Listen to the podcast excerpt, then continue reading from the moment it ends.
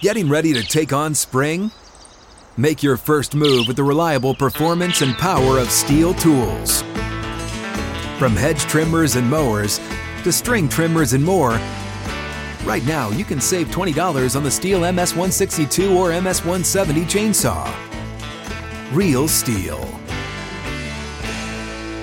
Offer valid through June 30th, 2024. See participating retailer for details. Live from the 6th and Peabody studio and across the Outkick network. This is Outkick 360 with Jonathan Hutton, Chad Withrow, and Paul Kuharsky. We are back, hour number two of Outkick 360 across the Outkick network. Big thanks to all of our radio affiliates. So if you're listening to us across our radio network, we thank you. We say hello to you. If you're watching right now across the Outkick network, we thank you and say hello to you as well. Alongside Paul Kuharsky, I'm Chad Withrow. Entire cast and crew is here. Jonathan Hutton, well deserved week off of vacation. He'll be back with us on Monday. So, Peyton Manning, apparently, Paul, based on a podcast you're listening to, uh, tried to pull something off that I'm going to be honest, at least for me, gets him right back in the running in the GOAT conversation for quarterbacks across the NFL. That he actually thought this was something that could be pulled off and that the team would go for it and that he would suggest it. Uh, I was amazed to hear this story, Paul. Um, so Peyton Manning, what year was it? 2011. Coming back off his uh, yes, neck because injury. 2012 was his breakout first year with the Broncos. So he's coming back from his injury. the The Colts are 0 and 13. He's rehabbing and uh, he's desperate to get back on the field. Colts, uh, a lot of presumptions are being made about them going with uh, Andrew Luck in the upcoming draft. A lot of a lot of stuff about uh, my goodness, how lucky are they going to be that they they've got a quarterback all time great. Um, you know, he's got this neck problem. You don't know how much you can count on him coming back. It's going to be really irresistible for them with the number one pick uh, not to take Andrew Luck. I guess there was some talk of Robert Griffin third, but uh, I, I don't. It was I don't be remember Andrew people. Luck. A- Andrew Luck. So th- they go from Peyton Manning. They're going to have a chance here to draft Andrew Luck. Uh, Manning's not loving this this conversation. Thinks he deserves a chance to to come back. Uh, everybody thinks he's on the shelf. The Athletic is doing a six part podcast. It's all out now. I've started to listen to it. I'm listening to episode two on my way in here, uh, and it's about Luck disappearing. uh, You know, before age thirty. And so the second episode goes back to kind of review the end of Peyton Manning and says that he was so desperate to get on the field and to prove that he could still play and that they shouldn't give up on him that he contrived a plan that he was going to convince the trainers that he was good enough to come back to be a red zone quarterback. Dan Orlovsky was the starter at that stage of the season, and he wanted them to play Dan Orlovsky up to the 20 yard line, and then he would come in and engineer the offense for the final 20 yards and in. Great red zone quarterback, obviously all time great quarterback, but he thought that he Well, would be able of the thing, to and also that- handle the- this the- the this space and distance. could throw Yeah. throw that distance. Bill Polian, according to Zak Keefer, who's the reporter doing this podcast, told the trainers, "You have to be honest with him and tell him there is no way we are putting a quarterback, an all-time great quarterback with a compromised neck, on the field in any situation." At the end of what is currently an 0 13 season, they went on to win, I think, two games. One of them against the Tennessee Titans from down the, the down the street here. But that is how far he wanted to press it. Then he was pleading with them to go ahead and draft Luck, but keep both of us, and I'll bring him up under my wing. You know, which would have been a terrible plan because as soon as Peyton played poorly, there would have been calls for Luck, and you just can't have two quarterbacks of that caliber. Luck was rated as super NFL ready, probably as NFL ready as anybody coming out of the college ranks in, in you know recent memory and he was compared as the best draft pick coming out since John Elway, another Stanford guy. But I found this fascinating the idea that he had found a way in his head that he could get back on the field at the end of that season. Yeah, it's um, remarkable to even suggest it, and it, it, my mind immediately went to what would that have looked like had they pulled that off. And Peyton Manning was just the you know emergency uh, red zone quarterback. Would have been pretty cool. Uh, speaking of arm issues, which you know Peyton had with the neck problem back in 2011, uh, there are some reports out there that Trey Lance is suffering from arm fatigue and has some arm issues with the 49ers. To which Brandon Aiyuk mocked. Uh, there was a highlight reel that was posted of Trey Lance throwing him the ball, and he said, "These are the only three throws on the day because his arm got fatigued." after this, uh, Were so, they deep so throws? good spirited joking. Yes, Strong. I mean, it looks like good, strong throws from him. But Paul, I mean, the Trey Lance part of this, it's made all the more complicated because the 49ers could not find a trade partner for Jimmy Garoppolo. And There's not the been roster. a lot of definitive, positive No. stuff about Trey Lance at any stage of of Trey Lance as a 49er. Um, and we didn't see enough to be able to come to our own conclusion on his play last year when he actually played in games. Yeah, and I, I I know his coach has come out and said, you know, our plan is to trade uh, Garoppolo, but um, you know, the in-house stuff, the the uh, confidential reporting, and all of the like has been about doubts about Trey Lance from in-house. And um, and and things like this. I don't know how credible the report is about arm fatigue, and I know it's been poo-pooed there by Aiyuk and and probably by others. But, you know, if I'm a 49ers fan, I've got some concerns about all that they gave up for Trey Lance, that it wasn't Trey Lance necessarily who they traded up for. You know, presumption was that they traded up for Mac Jones um, and then kind of convinced themselves out of it or got got convinced out of it based on on what they saw out of the quarterbacks that they they sampled. Um, if you're trading up and you don't know who you're trading up for, that was kind of like when the Rams traded up and it was Goff or Wentz. And Jeff Fisher's attitude Goff. was kind of like, we know we'll like one of them. We like both of them. We're going to go up and find out which one we like. I like it a lot more if you, you say later, we knew exactly who we were going up to get. Um, but I, I'm not so, you know, if I'm a 49ers fan, I, I would like much better news coming out about Trey Lance, even if it's this kind of anonymous thing that you, you're not sure has much meat on it. Where's, where's the report that doesn't have much meat on it that's positive? Yeah, I, I'm- I'm with you. Uh, you've got you know Aiyuk joking and showing him, but you're not hearing a lot of positivity with Trey Lance. So time will tell. But I think that's going to be a, a fascinating situation to follow, especially early in the year with whatever goes on with Jimmy Garoppolo and, and, and Trey Lance there in San Francisco. New Big 12 commissioner Brett Yormark, they, he had his initial media days with the Big 12 today. And of course, the Big 12, um, you know, a big part of all of these discussions that's going on with conference realignment and what's going to happen next with them after losing Oklahoma and Texas and then adding BYU, Central Florida, Houston, and Cincinnati. He says the Big 12 is officially open for business and discussions with other programs out there. So now, Paul, immediately I start thinking, does that mean, first off, if you're open for business and no one wants to do business with you, is that any good for you? And secondly, certainly Memphis and SMU and these programs want to do business with you, right?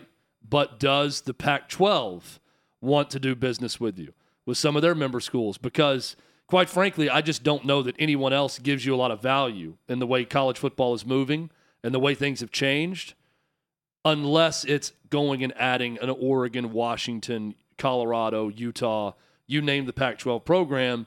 That's where you could make some money for the Big 12. And this seems to me to be the second time that we've heard from him. Maybe the first time was was a report that said something similar without him saying it. But at a time where the SEC went and made a huge move, and then a year later, the Pac 12 went and made a, a huge move quietly without without a lot of uh, pre knowledge, right? I mean, they came out and they made the move without a lot of reporting beforehand that this was coming. Yeah, it, it all hit They all of a sudden. sprung it on people, right? They uncoiled and they sprung this massive news on the country and shocked college football both times. And here's a commissioner of the Big 12 saying, "We're open for business." Yeah. It's it, it- are you open? Go do something. That that's how it's working right now. You go do something. You don't say to people, "Yeah, my uh, my office doors are open. My my phone. Here's my phone. Call me if you're if you're up for something." No, you dial. Well, and I, I You this, go This do guy will do that. I, I, I like the direction It's- they went here. Um, but seems a little passive natured the well, way he's, a- talking. He is a branding and marketing guy that's got experience with with Roc Nation, with Jay Z's outfit, and with uh, the Brooklyn Nets in his past. And and he went on to say.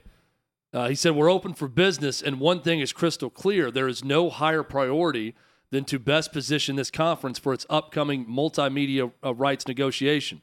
So, the television package to negotiate with that. Everything we do must create momentum for these negotiations, as well as building the value of the Big 12 brand and business. Um, he's not going to sit idly by. You know, when when there were talks about they've already reached out to some Pac 12 schools about joining, I, I think this guy is going to be very active. But I keep coming back to would it really be wise if you're a current sitting Pac 12 school to leave for the Big 12, or do you just wait until it's beneficial for both conferences to merge in some way?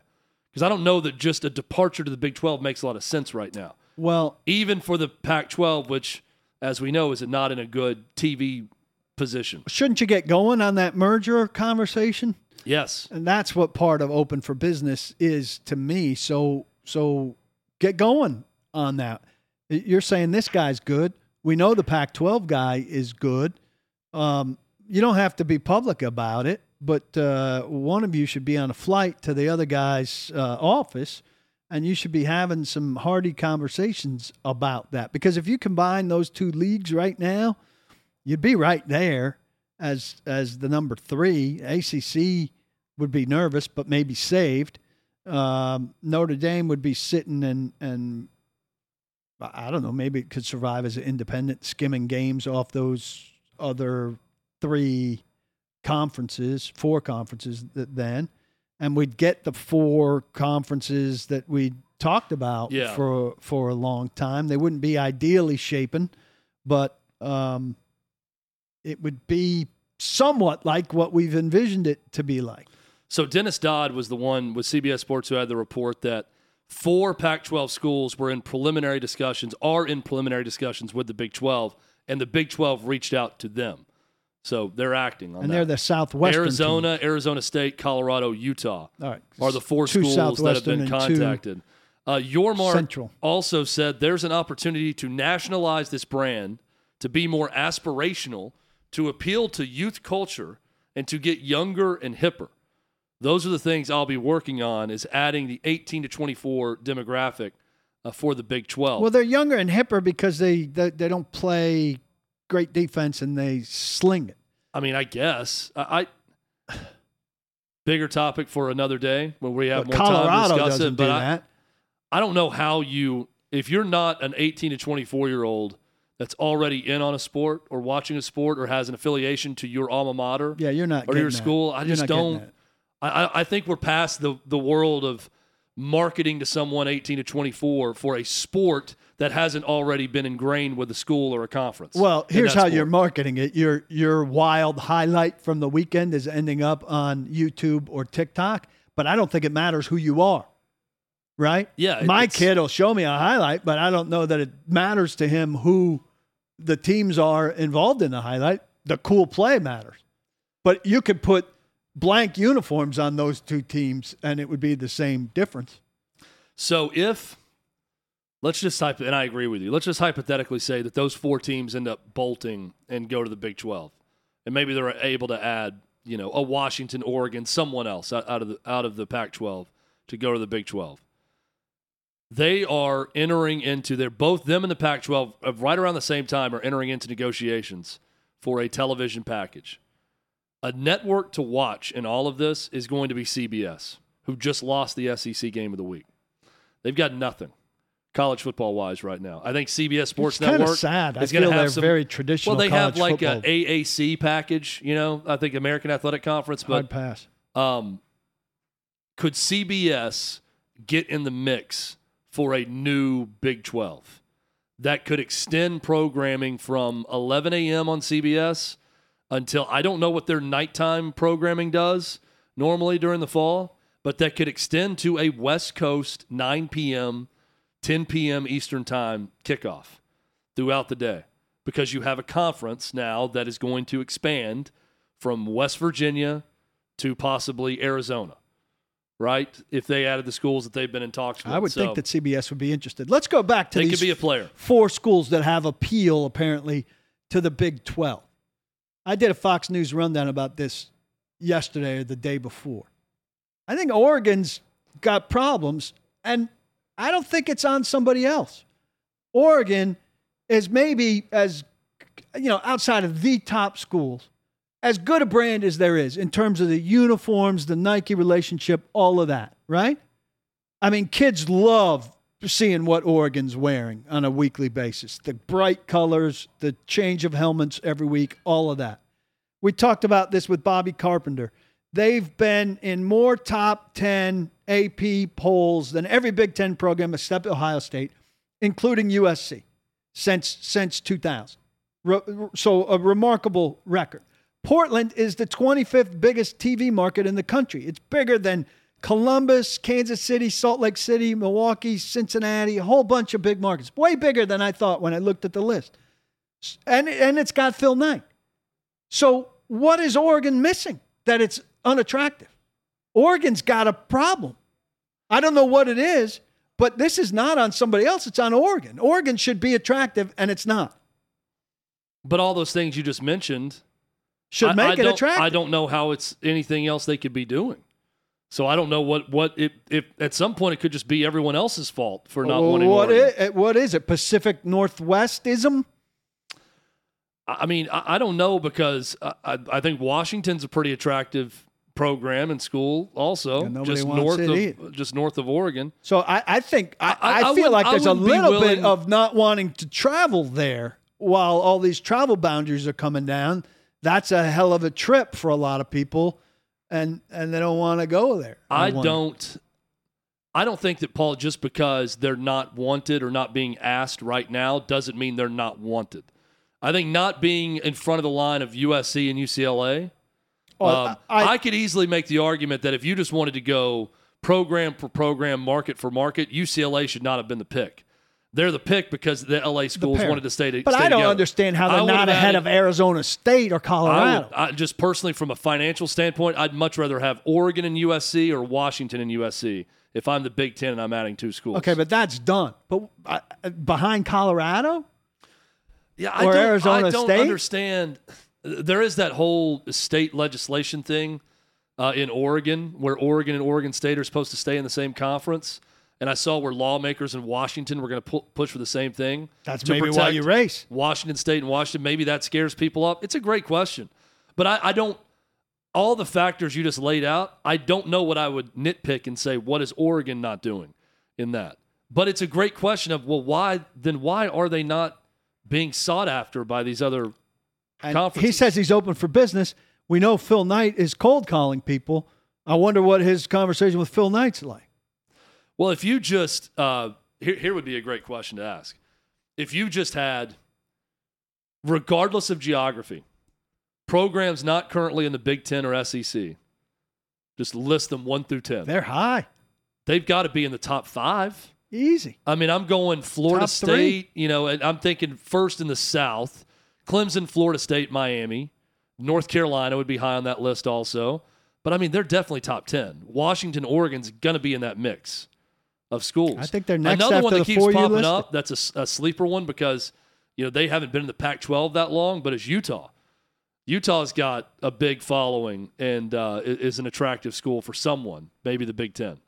So we'll see. I, I like that though. I, I, I, it's a great question because I have no logical answer as to why people wouldn't want Oregon more in their conference. Maybe we But should get John. Is it Canzano, yes, the uh, the radio host. columnist uh, Yeah. slash radio host from up there? That's somebody to think about booking. Maybe. Yeah, absolutely. Um, we booked Dan Dakich of Don't At Me. He's going to join us when we come back. No telling where we'll go. No telling what we'll talk about. I'm sure Dan has strong opinions. That's next on Outkick 360.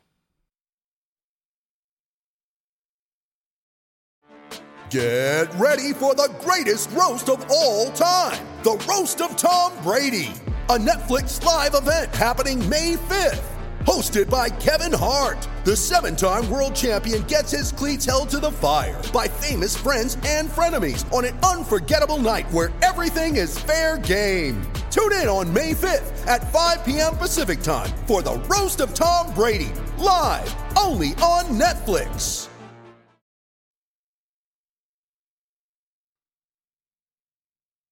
Welcome back to Outkick 360 across the Outkick Network. I'm Chad Withrow. Paul Kuharsky's here.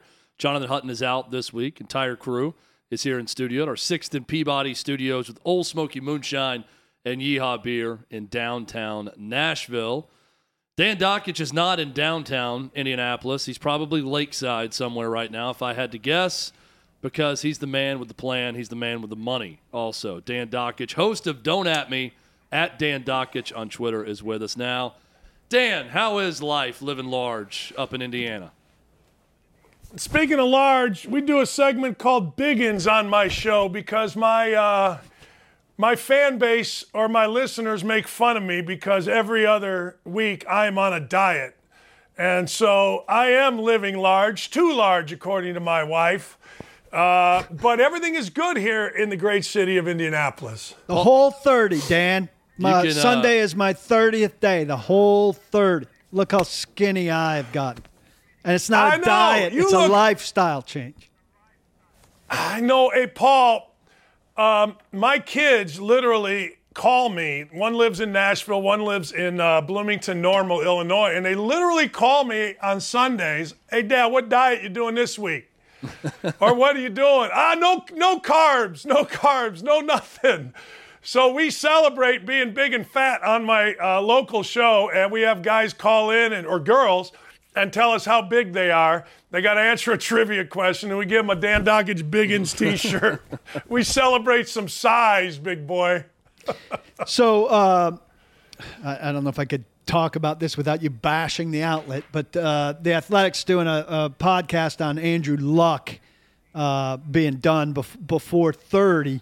I'm in the second episode. They're, they're, kind of going back and looking at the end of Peyton and talking about the year that he was out that got them the Andrew Luck pick. And kind of casually come up with this that in his efforts to make it back and play a couple games at the end of that year to kind of salvage that he could still play and show them that he came up with this idea that he was going to be the red zone quarterback. He thought he was back far enough and I guess could throw far enough that Orlovsky could play up to the 20 yard line and he could come into the game and play from the 20 in for the last two or three games of that season. Polian told the trainers, listen, you just got to get him to come to terms with the fact that we're not going to play a guy with a uh, less than 100% neck in a meaningless season where we're on our way to this pick. Uh, had you heard that before? And what do you think of him trying to sell them on that? Well, I, I'm not surprised by that. I think the podcast is good. Um, but I'm not surprised by that. And, you know, a lot of people back then, Paul, were were mad at the Colts because Orlovsky led them to a couple of wins. You know I mean? Yeah, one over the time. And everybody thought, yeah, that's right. And everybody thought Peyton, you know, was 100% done. You got to remember, he had four neck surgeries. And I had not heard that. It does not surprise me. Uh, it also doesn't surprise me uh, that it wasn't taken serious. I had a guy today tell me that story, uh, or tell me that was in the podcast, and said, you know, to Polian's credit, they they you kind of because of the respect, Paul, that Peyton had, not only with his team but in the community, you know, that whole deal. You know, you had to tread lightly. You couldn't insult the guy. So uh, what I was told was you had to you had to kind of massage Peyton to be like, look, we know you can play, but uh, ultimately, Jimmy Irsay didn't think he could play, and Jimmy was the one that made the decision to uh, to cut Peyton. But yeah, I, I had heard that. In fact, I just heard that. Maybe it was la- yesterday, actually, after my show. I was talking to a friend of mine. Uh, doesn't surprise me, and good for the Colts not doing that. That would have been silly. Were you on the side there that it was a no-brainer that because of the circumstances they had they had to go with luck because they fell into a number one pick there with another generational quarterback coming, or do you think Uh, did you think at that time they they maybe had to find a way to go forward with Peyton? I was wishy washy. I, I honestly was, and I'll tell you why. I always say this, Paul if I'm not in the room, then I really don't know in terms of things like. A little freeze up there, Chad. We may have lost Dan. We'll try to reconnect with him from his. Uh, you know, you think Dan that, was wishy washy. You think that his lakeside studio and his home would be foolproof, but apparently not. Uh, but, uh, who, who who knew? I, I'd like Dan on the lake. I'd like him to broadcast from the lake, but I'm sure he can't get a good enough signal out there. He was on Cameo, if you remember. Uh, I don't know if he yeah, still he does sent that. us but one after he beat us. we had a we had a, a listener of the show pay for him to give us a message, and he was on the lake when he delivered the message. And he all had, white, uh, wasn't he? He had all white. He had a cigar in one hand, a drink in the other, and he had his beautiful lake house uh, backdrop. That's the only and- time he really rubbed it in. Yeah, that was uh, th- that was it. That is, by the way, you bringing up the fact that Dan Orlovsky did beat the Titans that year. I'm just now remembering that the Colts beat the Titans, which Colts fans were upset with. It was a very Titanish move. Yeah, to lose to the Colts when the Colts didn't really want to win. Yeah, That's how Not, the, uh, the Titans were very good at losing to the Colts at that at that stage of the rivalry. I I, I didn't have any qualms at all about the the Colts going the direction they did at that time, based on luck. I mean, the the luck of being able to get luck. It was pretty preposterous that they were going to be able to go from Manning to luck. yeah. It's um, well, and that and then when Luck started and started having success, I mean, all the talk was, boy, how lucky are the Colts to have that succession, where it just happens to be, you know, the surgeries for Peyton cost them an entire year where he's on the sideline, and that happens to be the year that Andrew Luck is uh, available, which is is, crazy. And other teams like the Titans, who you know had uh, no answers at quarterback after Steve McNair for a long time, uh, you know, and the whole league lamented the idea that uh, you know that they got so fortunate. we got Dan back. I guess his Wi-Fi signal is back and strong, and, and he is ready to go. Dan, so you there, were saying there he is. you were saying you were wishy washy on it because you didn't know what was going on uh, in- in the upper offices. Yeah, you know, one hand, I was like, well, look, don't mess around with winning. That's an old coaching adage, man. Don't mess with happy and don't mess with winning. On the other hand, you got this guy that everybody is saying is a generational quarterback. You know, he's saying that Andrew Luck is the next Peyton Manning, and how lucky were we going to be in Indianapolis to move from Peyton Manning to all of a sudden Andrew Luck, and we were. But I didn't know, I don't think anybody knew the extent. We were kind of led to believe, at least by the Colts, that the pace, or excuse me, that Peyton Manning was done. It would be a quote miracle if he played again. Well, the miracle happened. He goes to two Super Bowls in four years. Andrew Luck's out of the league fairly quickly. So I got to tell you, I, I I often, I know I, sometimes I don't come out as wishy washy, but when I don't really know, when it's something like an injury, I don't presume stuff. I always feel there's a backstory, fellas. And what we were told was hey, look, uh, Peyton might be able to play. Chances are he's not. You got a number one pick. You got the guy that everybody says is the next Peyton. Let's go. So, but I was I was wishy washy on it. So Dan, um, Kevin Durant has asked out wants to, wants to be traded from from Brooklyn. If the Nets don't get what they want in, in return, do they have any other choice but to make him play out his four year contract? I'm so confused by Kevin Durant says jump and team must say how high. I don't get it. I, I honestly don't. He's got four years left on this. It's a max deal. Irving's got a year left on it. And you're talking about two guys that you sold. You sold to Brooklyn as your future. So you sold sponsors, you sold season ticket holders. You know, I, I said, I'll give you a bit of an example, bit of an analogy. I bought season tickets for years with the Colts, and I would not have bought them had Andrew Luck retired before the season ticket deadline was in. I, am just telling you. So if, I don't understand why teams don't protect themselves. These are billion dollar entities. When you think about the Brooklyn Nets, you have fans, whatever the city is, third, fourth, fifth largest city in the United States, and you're basically saying to one guy that you bargained with in great faith, you gave Kevin Durant and Kyrie Irving what they wanted. And now you're going to acquiesce. I wouldn't do it. I honest to God, I would not do it. I would think of my franchise. I would think of my shareholders. I would stop, whatever the hell. I would think of my fans, my suite holders, my sponsors. I just simply wouldn't do it. I would sit whoever I got to sit down and say, look, this was all done up front. We still think we can have a winner. I mean, you two guys are supposedly two of the 10 best players in the league. Let's go. I, that's what I would. I think at some point, fellas, we've got to start taking our teams back. Do we not? I I just think you. We acquiesce to one when people that have supported this organization for years are just crapped on, and I don't think that's right. I, am absolutely. I, I got to make them play. I do. Yeah, and I'm, I'm waiting for the organization, even when the request is made, to just say no to not even entertain it, to not say, yeah, we're going to try to trade you now. But, you know, on the, the off chance that we don't find the right taker or we get the right price in return, then you might have to come back and play. I, I'm ready for a team just to look at one of these superstars and say, nope, you signed a contract, got to play with it. Uh, that, that's what we're going to do. I, I mean, we're not going to look for a trade for it because we have no intention of trading you.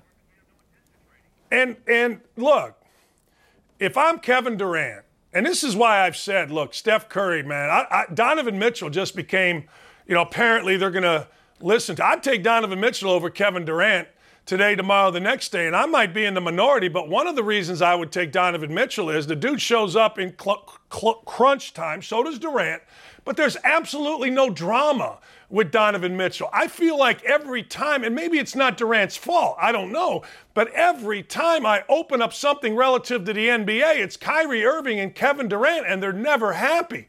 I mean, you leave a championship group, then you're mad at uh, Draymond, or Draymond's mad at you, and then you go here, and James Harden's got to leave, and you and Irving don't. I don't know, but I know this.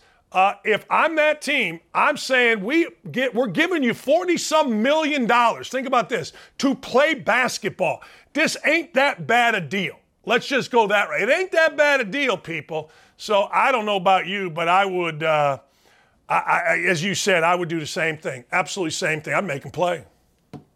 So Tiger Woods, I thought Dan gave the the most compelling argument against the players who left for the live tour that I've heard. And I understand that people can come back and say, well, he's Tiger Woods.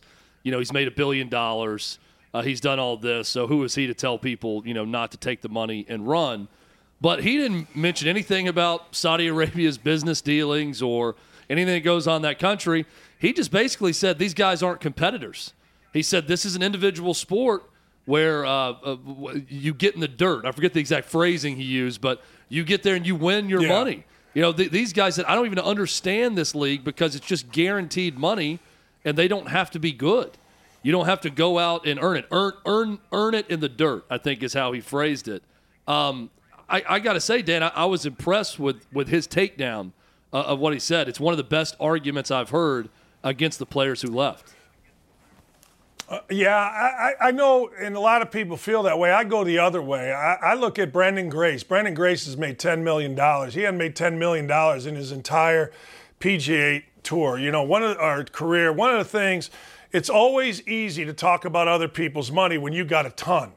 I mean, it is. And Tiger Woods saying you got to win in the dirt, he's absolutely right. That's the way golf has always been. But this is a new age. And I think we feel, in a lot of ways, in most sports, the new age is here. Let's go. Well, he also said, What's the incentive for a guy to practice? Well, let me ask you, what's the incentive for Kevin Durant to practice? What's the incentive for Michael Jordan with guaranteed money to practice? What's the incentive for anybody in Major League Baseball or, or the NBA or now starting to be the NFL? Okay, they're on a team, fine, but, but, but what's the incentive for them if you just go by money? If you just say money, and that's what Tiger said, money. So I'm sitting there and I'm Branden Grace, and I'm not going to make $10 million. Look, not everybody, I, I, I, use analogy of myself. When I went to Indiana, I was going to become an NBA basketball player. I was going to wear number 10 for the Chicago Bulls and replace my idol, Bob Love. About three minutes into the first practice, I realized, holy hell, I am not going to be wearing number 10. There are guys way better than me that I never heard of. I better figure out how to get on the court.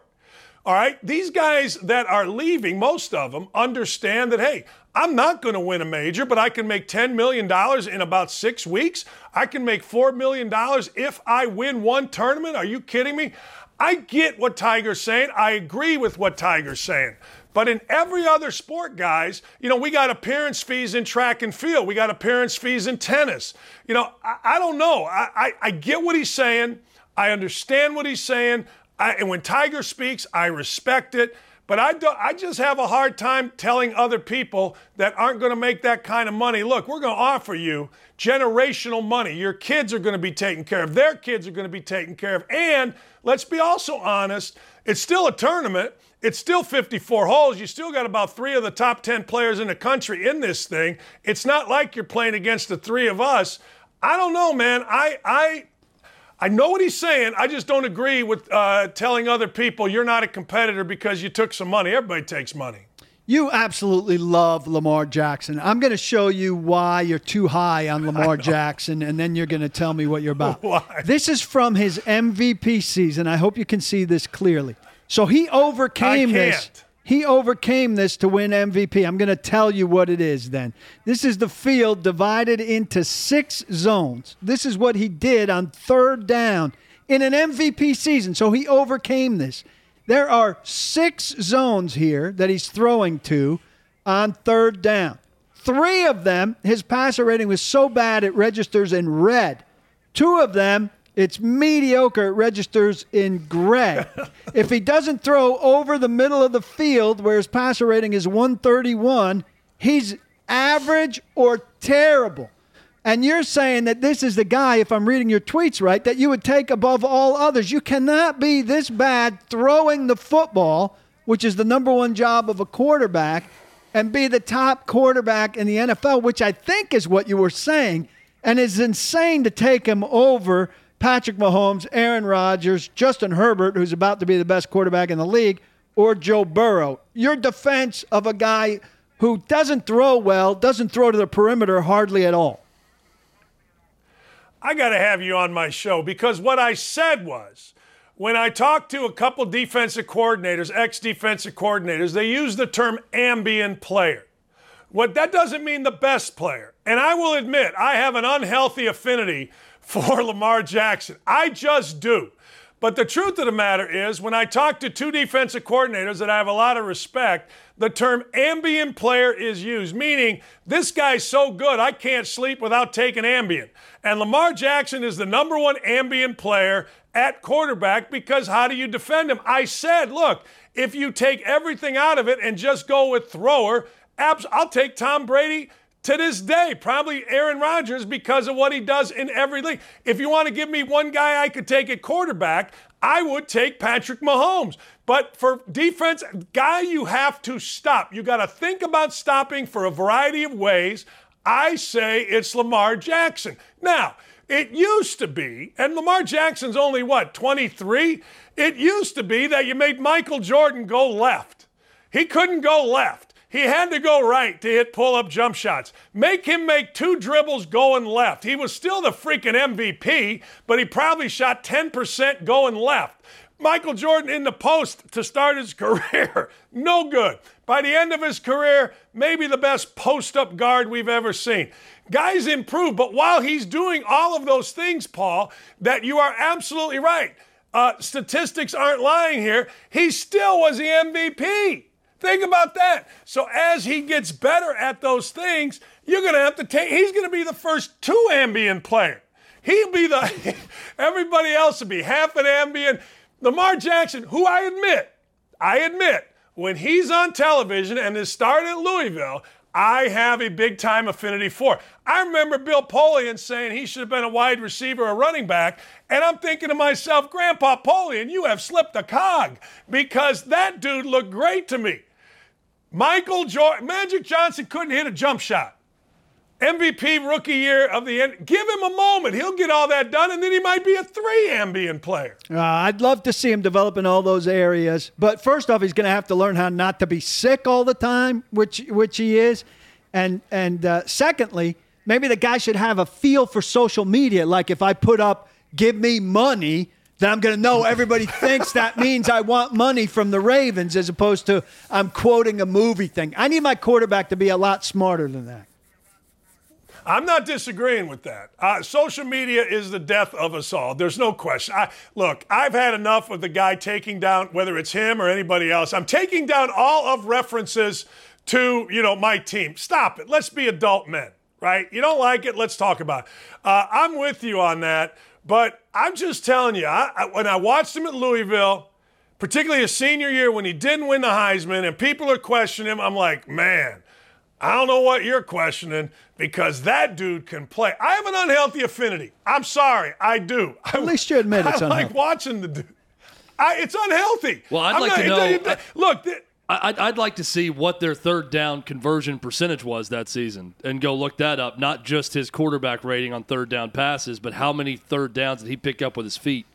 in- in Probably a lot. season? But my number one thing for a quarterback is that he can throw. I, I'm funny that way. I want my quarterbacks to throw. well, I'm funny. That I'm gonna I like quarterbacks Paul, winning Paul.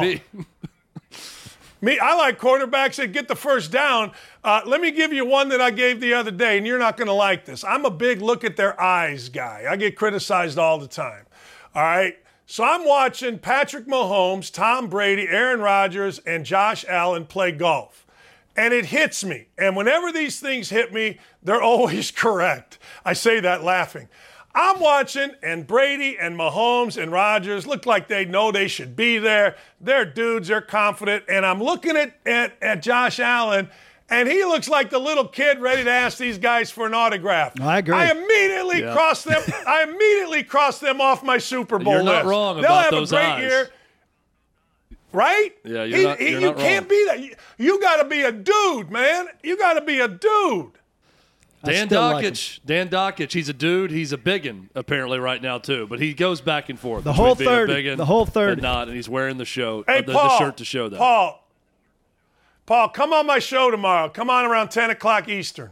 I want to talk to you about Lamar Jackson. Have your I want people you to make fun have of your me. people call my people. By I your- will do that. By I know how by that your rolls. people, we mean that uh, our former intern that we brought into Yeah, the the company, guy Dylan, over there. that we that we brought in. That that's who we'll call. Dan, thanks so Hey, much, Thanks. man. Appreciate it. We got to go. Bye. Bye. All right, bye. Couldn't let it go. Uh, uh, uh, uh, uh, uh, bye. Um, so Adam Schefter one year spent sixteen thousand dollars on chocolate for his sources for gifts. We'll discuss that and more when we come back. This is Outkick 360.